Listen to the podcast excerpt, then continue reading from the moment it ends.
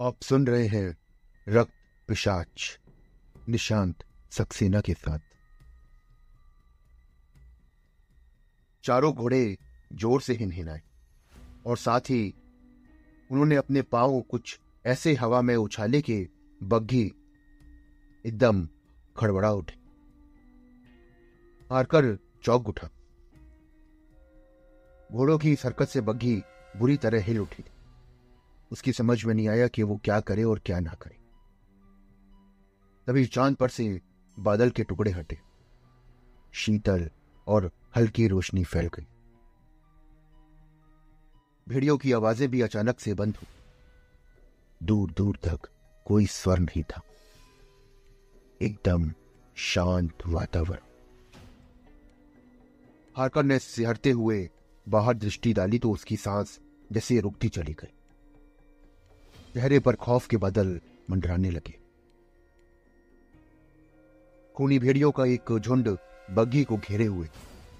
वो दबे पाओ अपनी चमकीली आँख बग्घी पर जमाए पल प्रतिपल अपना घेरा छोटा करते चले जा रहे। हारकर की तो गिग्घी बन गई। उसने चीखना चाहा, लेकिन उसके गले ने उसका साथ ना दिया। वो खुद को होश में रखना चाहता था, लेकिन उसके मस्तिष्क में बेहोशी के बादल मंडराने लगे। वो अपनी जबान को लपलपाते और दांत को चमकाते हुए आगे बढ़ रहे थे। उनकी आकस्मिक खामोशी का राज अब उसकी समझ में आ गया था। वो एकदम से बग्गी के करीब पहुँचे कर इतना डर गया था कि उसे बेहोशी सी आ गई। बार बार वो पसीने से नहाता बस बेहोश होने ही वाला था। कि कोचवान जैसे जादू के ज़ोर से प्रकट हुआ और दौड़ता हुआ बग्घी की ओर बढ़ चला। बेड़ियों की कतार को जैसे उसने एक ही छलांग में पार किया और बग्घी के निकट पहुँच गया। उसका दाया हाथ हवा में उठकर विशेष मुद्रा में हिला। भेड़ियों की आँखें सिकुड़कर गोल हो गई। वो ठिठक के रुक गए और कोचवान ने फिर से हाथ लहराया। वो पीछे हटने लगे और उनके सर झुक गए। हरकर दंग था। तभी बादलों का एक बड़ा सा टुकड़ा आया और चाँद उसके पीछे जा छुपा और फिर से अंधेरे का साम्राज्य हो गया।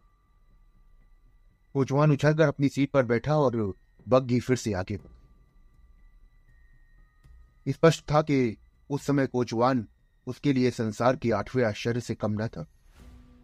उसकी कार्य प्रणाली ने यह साबित कर दिया था कि वो साधारण मानव नहीं, बल्कि अद्भुत, अमानवीय और अलौकिक शक्तियों का स्वामी है। वो शक्ति जिसके सामने भेड़िए भी अपना सर झुकाते थे। हारकर रास्ते भर सोचता रहा और बग्घी चलती रही। ऊंचाई पर चढ़ने के बाद अचानक से गग्घी नीचे की ओर उतरी। लगा कि जैसे किसी सुरंग में जा रही आगे एक उबड़ खाबड़ सा मार्ग था। सफ़र और घट रही घटनाओं के कारण वो अर्धचेतन स्थिति में जा काफ़ी समय बाद उसे होश आया तो उसने पाया कि वो एक विशाल महल के निकट पहुँच गया है। उसकी जान में जान आई, क्योंकि उसकी मंजिल आ चुकी। बग्गी महल के दरवाजे पर आके रुकी थी। लोहे का दरवाज़ा पुराने समय के द्वारों की तरीके से ऊँचा, चौड़ा और मोटा था। उसके ऊपर चोटी पर पत्थरों की मेहराब बनी हुई थी। दरवाजे के दोनों तरफ़ से महल की चार दीवारी पेड़ों के बीच में से होती हुई पहाड़ी के पिछले तरफ़ को चली गई। चार दिवाली का प्लास्टर जगह जगह से उखड़ा हुआ था। यहाँ तक कि कई जगह और पत्थरों के निकल जाने से बड़े बड़े सुराख भी नज़र आ रहे थे। उस महल को देखकर लगता था कि कम से कम डेढ़ सौ साल पुराना होगा और किसी जमाने में इसमें खूब चहल पहल रहती होगी। लेकिन अब यह बिल्कुल खंडर था। वीरान और उजाड़।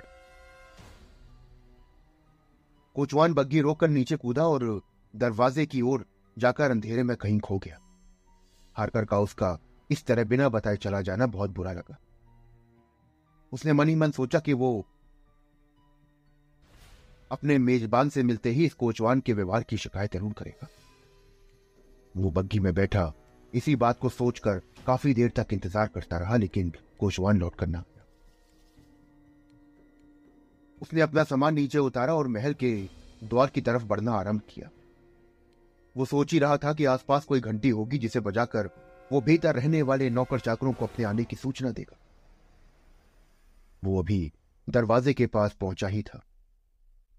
कि तभी बहुत सी जंजीरों के खड़खड़ाने की आवाज़ें सुनाई थी और इसके साथ ही लोहे का वो भारी भरकम दरवाज़ा खड़खड़ाते हुए खुल गया। उसके सामने एक बूढ़ा व्यक्ति खड़ा था। फैली हुई दाढ़ी और सर के अस्त व्यस्त बालों के से उसका आधे से ज़्यादा चेहरा ढक गया था। उसने ऊपर से लेकर नीचे तक काले गहरे रंग के वस्त्र पहने हुए थे। उसकी पीठ पर एक लंबा और काला लबादा लहरा रहा उसके हाथ में पकड़े चांदी के पुराने लैंप के शीशे पर पड़ी। धूल की अनगिनत परतों के बीच से रोशनी की निकलती हुई लहरें काँप रही थी। उस वृद्ध ने दरबारियों की तरह झुककर हरगर का स्वागत किया और हाथ के इशारे से भीतर आने का संकेत किया। उसने बेहद साफ़ और स्पष्ट अंग्रेज़ी में बोला, आइए, मेरे महल में आपका स्वागत है. हरकर थोड़ा सा झिझका, मगर हिम्मत बटोर कर सामान उठाकर अंदर बढ़ गया। जैसे ही उसने चौकट को पार किया, बूढ़ी ने आगे बढ़कर अपना हाथ उसके हाथ में थाम लिया। उसके हाथों का कसाव बहुत मज़बूत था। आरकर को लगा कि जैसे किसी लोहे के शिकंजे ने उसकी हाथ उंगलियों को पकड़ लिया। और हाथ मिलाते ही हारकर ने जान लिया कि इस बूढ़े में बहुत ज़्यादा ताकत है। बूढ़े का हाथ मज़बूत होने के बाद भी बर्फ़ की तरह ठंडा था। उसका हाथ छूने के बाद लगा जैसे वो किसी ज़िंदा लाश का हाथ ना होकर मुर्दे का हाथ हो। उसे याद आया कि जब कोचवान ने उसका हाथ थामा था तो भी उसे ऐसा ही आभास हुआ था। ये निश्चय करने के लिए वो काउंट ड्रैकुला है या नहीं है?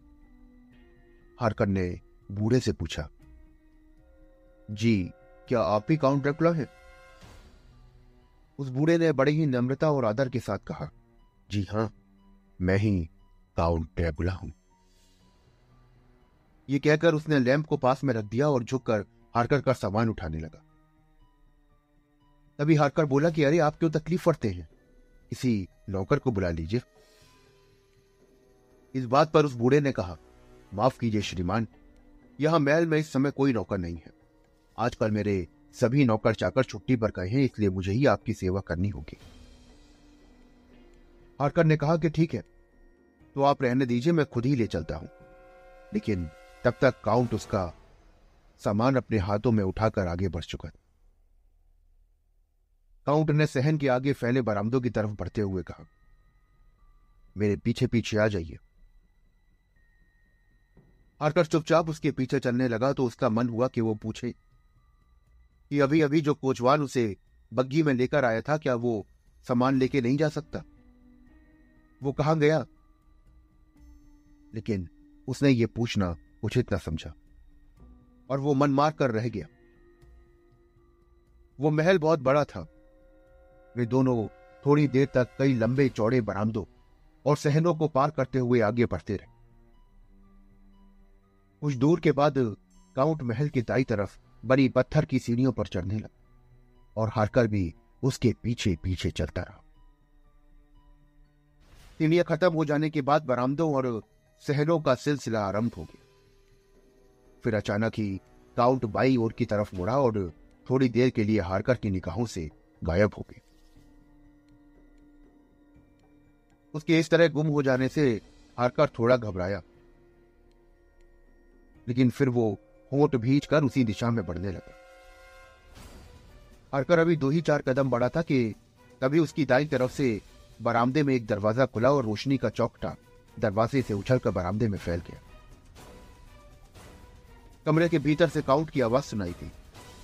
आइए, भीतर आ जाइए। हरकर समझ ना सका कि काउंट कब और किस रास्ते से उस कमरे में घुस गया। आकर कमरे में चला गया तो कमरा काफ़ी बड़ा और कीमती फर्नीचर, कालीनों और आतिशदानों से सजा हुआ था। कमरे के दाई तरफ़ एक बड़ी सी अंगीठी में सूखी लकड़ियों का भारी कट्ठर सुलग रहा था। रोशनी इतनी तेज थी कि उसमें हर एक चीज़ बड़ी स्पष्ट दिखाई दे रही थी। काउंट ने उसका सामान एक कोने में रख दिया और उसके पास खड़ा होकर बोला, आप बहुत थक गए होंगे। बहुत लंबा सफ़र तय करके आए हैं आप। ये आपका शयन कक्ष है और दाई तरफ़ जो दरवाज़ा है, उसे पार करके डिनर रूम है। वहाँ आपका भोजन तैयार होगा। आप नहा धोकर भोजन करिए और रात में भरपूर नींद लीजिए।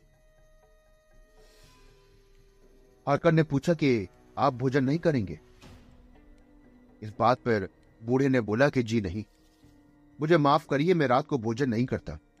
और फिर मुझे एक बहुत आवश्यक काम से बाहर भी जाना है।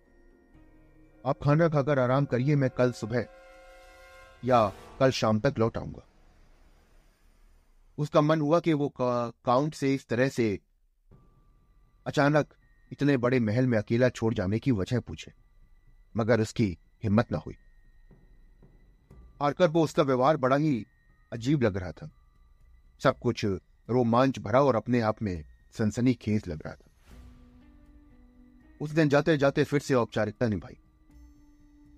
खाने पर आपके साथ ना बैठने के लिए मैं माफ़ी चाहता हूँ। काम इतना ज़रूरी है कि मेरे जाए बिना बात नहीं बनेगी। वरना अपने मेहमान के साथ कुछ समय गुजारना मुझे अच्छा लगता ये कहता हुआ काउंट दुख व्यक्त करता हुआ वहाँ से चला गया। इसके बाद हारकर को तेज़ी से भूख का एहसास होने लगा। लंबा सफ़र तय करने के कारण उसके भूख से बहुत बुरा हाल था। उसने जल्दी से जल्दी हाथ मुँह धोए और डिनर रूम की तरफ़ बढ़ गई। वहाँ करीने से मेज पर खाना सजा हुआ था। उसे इस बात के लिए बार बार आश्चर्य हो रहा था कि खाना तो गर्म था। ऐसा लगता था कि जैसे अभी अभी दो मिनट पहले ही उसे सजाया गया हो, जबकि ड्रेकुला को गए कम से कम पंद्रह मिनट हो चुके। और अभी खाना किसने लगाया? वो गंभीरता के साथ इस पहलू पर विचार करने लगा। निसंदेह, खाना उस समय मेज पर सजाया गया था। जब वो हाथ मुँह धो रहा था तो खाने की मेज पर आने का इरादा बना रहा था। हरकर ने खाने की मेज पर बैठकर खाने की ओर हाथ बढ़ाया। खाना बेहद लचीज वो लंबे अरसे से भूखे इंसान की तरह उस खाने पर टूट पड़ा और फिर अचानक उसे अपने हाथ धीमने कर दिए। उसे इस बात का आभास हुआ कि कोई अदृश्य निगाहें उसे देख रही हैं और इस तरह से खाना खाते देख उस पर हंस भी रही होंगी। हरगर को इस बात पर गौर कर रहा था कि ड्रैकुला बेहद विचित्र इंसान है। उसकी हरकतें उसे समझ में नहीं आ रही थी। शरीर जैसे सफ़ेद पत्थर का बना हुआ। उसके मुँह के आगे वाले दांत लंबे थे और कुछ आगे की ओर निकले हुए थे। खाने के दरमियान उसे कानों से बाहर कुछ भेड़ियों की आवाज़ें आती सुनाई थी भयानक आवाज़ें। उन आवाजों को वो रास्ते में सुन चुका था, इसलिए उन्हें पहचाने बगैर ना रह सका। लेकिन महल के आसपास भेड़ियों का झुंड बड़ी विचित्र बात वो अभी इस बात को सोच रहा था कि ड्रैकुला के साथ भेड़ियों का कुछ ना कुछ संबंध तो ज़रूर है। उसे लग रहा था जैसे ड्रैकुला की अदृश्य आत्मा उससे कह रही है। हरकर साहब, आप शहर के निवासी हैं, आप इन आवाजों के बारे में नहीं जानते। इन आवाजों की विशेषताएँ तो एक शिकारी ही समझ सकता है। वो खाना खा चुका था और मेज से उठा। हाथ धोया और अपने शयन कक्ष में आकर दरवाज़ा बंद करके बिस्तर पर आ गया। उसकी आत्मा पर अनजाना सा डर सवार हो गया था। मन में उभरे, सीधे सवाल आ रहे थे। अनेक शंकाएँ मुँह भाई उसके सामने खड़ी हुई थी। ऐसा लग रहा था कि जैसे सवाल रूपी अजगरों ने उसे लपेट लिया है। जब उसे यह आभास होने लगा कि वो गलत स्थान पर आ गया है, उसका वहाँ से जीवित जाना कठिन है। तब उसने अपने आसपास की हर एक आहट पर कान लगा दी वो सांस रोककर बाहर की आहटें लेने लगा था। यहाँ तक कि बाहर की सरसराती हवाओं को भी उसके कान पकड़ पाने में सफल थे। उसी समय उसे लगा कि जैसे बाहर कोई चल फिर रहा है। आवाज़ें स्पष्ट आ रही थी। वो पदचाप जैसे सीढ़ियों पर उतरने की लगता था कि जैसे कोई सीढ़ियाँ चढ़ और उतर रहा। उसने उन पदचापों को और भी गहराई से सुनने की कोशिश करी, लेकिन कुछ देर के लिए आवाज़ें रुक गई थी। वो अपनी उत्सुकता को ना रोक पाया। बिस्तर से उठकर दरवाजे तक गया और बाहर की तरफ़ खुलने वाले दरवाजे पर आहट लेने की कोशिश करने लगा। और फिर कुछ डर और आशंका के साथ उसने दरवाजे को धक्का दिया और दरवाज़ा खुल गया। लेकिन बाहर कोई ना था। वो सदियों पुराने उस बुधे महल में सजे सजाए कमरे की टिमटिमाती पीली रोशनी के बीच अकेला मौजूद